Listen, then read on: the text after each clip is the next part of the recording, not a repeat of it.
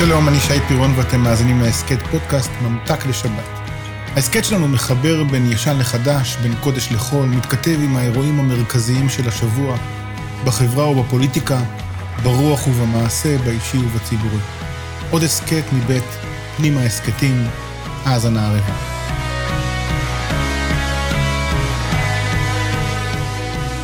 פרשת בלק. לפני מספר ימים הלך לעולמו הסופר א' ב' יהושע. לא הייתי מחבריו, אבל בהחלט נמניתי על מכריו. שוחחנו פעמים רבות על עניינים שברומו של עולם. מובן שחלקנו על מקומה של היהדות בהגדרת הזהות הלאומית שלנו, על רכיבי הלאומיות, על מקומה ועל היחס לגלות. לא, לא שוחחנו בענייני גבולות הארץ.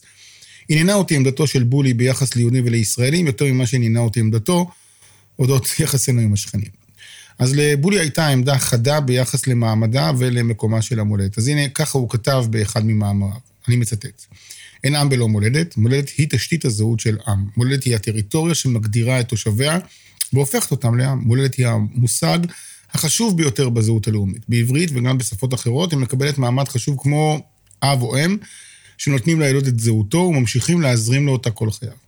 במילה העברית מולדת תמונה הולדה, ואין עם יכול להגדיר את זהותו בלי להעמיד את המולדת על כל משמעויותיה כראשונה במעלה. אז uh, בעצם יש פה איזושהי תפיסה מאוד מאוד ציונית, תפיסה ציונית חדה מאוד, שרואה בארץ, באדמה, בגבולות, את הרכיב המשמעותי ביותר בזהות, בהוויה של העם, והיא גם הובילה את uh, יהושע ליחס קשה מאוד ליהודי התפוצות, הוא אפילו התבטא באחד מרעיונותיו שהגלות היא כמו סרטן שמסכנת את העתיד של העם היהודי. אז למה, למה רכיב המולדת חשוב כל כך, ומדוע הפכה ארץ ומולדת יהודה לרכיב מרכזי בזהות היהודית שלנו, ולמה בעצם השחיקה של הזהות הלאומית מסוכנת כל כך לעתידנו. אז אני חושב שיש שתי תשובות בדבר, שהן בעצם שתי תפיסות עולם מנוגדות, ובאופן פרדוקסלי שתיהן מבוססות על פסוק אחד בפרשת השבוע שלנו, פרשת בלק. ואני מתכוון לפסוק מתוך uh, אותם דברים, שאני מזכיר לכם, בלק מלך מואב רצה לקלל את ישראל, הוא הבין שאין דרך להתמודד עם העם, אלא בדרכים לא קונבנציונליות, ולכן הוא פונה לקוסם, לבלעם, בבקשה שהוא יקלל את העם. עלילה מסתבכת, בכל פעם שבלעם מנסה לקלל, הופך את הכלל לברכה. כל אחד מהפסוקים המנויים בפרשה שלנו הוא בגדר ברכה, מפני שבלעם לא הצליח לקלל את העם. אז בתוך הפסוקים האלה מופיע פסוק אחד, הן עם לבדד ישכון, ובגויים לא יתחשב. עתה, בואו נחזור לפסוק מתוך דבריו של בלעם, לכאורה ברכה, שאנחנו נהיה עם מבודד, ששוכן בטריטוריה, חי בנפרד מעמים אחרים, זוכה למרחב חיים מוגן. הפסוק הזה הפך להסבר עמוק על תופעת האנטישמיות, כאילו אין לנו ברירה, אנחנו חייבים להתנתק מהסביבה ולשכון בטח בארצנו, אחרת אויבינו יראו לנו. התפיסה הזו אינה רואה תקווה וייעוד למערכת יחסים בין ישראל לאומות העולם. נהפוך הוא, המפעל הציוני, המדינה, מעבר לערכם העצמי, זה הפתרון לעם שרידי חרב, היא מספקת את הסיכוי היחיד להישרדות פיזית ולמניעת התעמות רוחנית. וזוהי תכלית ברכתו של בלעם, שנזכה לחיות לבד, שנשרוד.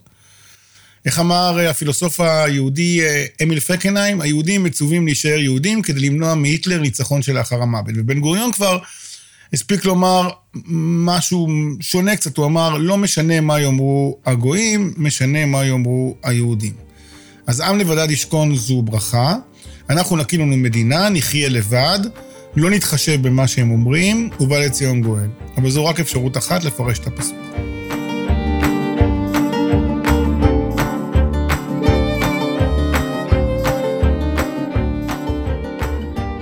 בתלמוד הבבלי מובאים דבריו של רבי אבא, בנו של רב כהנא. לטענתו, כל הברכות של בלעם הפכו לקללה, חוץ מברכת מה טוב הוא עליך יעקב. המשמעות היא שעם לבדד ישכון זו קללה ולא ברכה. מפני שהיהדות לא נועדה ליהודים, הבדידות היא הפך האמונה, והניסיון להיבדל ולהסתגר אינו אלא קללה שבבסיסה פחד ומורא. שנים רבות התחנכנו שזו ברכה, עם לבדד ישכון. ואולי אין מדובר אלא בקללה. עלינו להתמודד עם הסיפור שלנו כעם שיש בו כדי ללמד ולהפיץ את ערכי התנ"ך, את ההגות והספרות, את היצירה. אנחנו לא רק start-up nation, אלא גם אומה של רעיונות, ואנחנו צריכים לעשות גם אקזיטים של ערכים. מעתה תכליתה של המדינה אינה כאמור שרידות או פחד מפני רצון ליצור מרחב בטוח שמנותק מאומות העולם, כי אם צורך במדינה המהווה קרקע להתפתחות של רעיונות, לפריחה של מחשבות, להתחדשותן של מסורות ועוד. מעתה עם לבדד זו קללה ולא ברכה. אנחנו נבגוד ביהודינו אם נסתגל.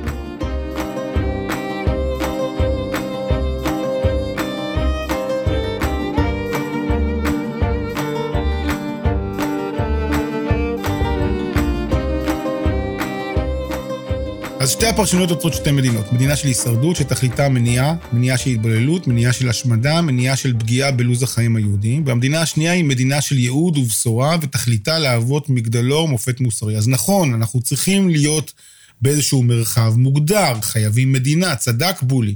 המדינה חשובה עד מאוד להגדרת הזהות שלנו. נותרה רק שאלה אחת, איזו מדינה? תם ולא נשלם, לך תעמוד פרק בעולם, אני אמצא לי אור קטן, אני אמצא תקווה קטנה.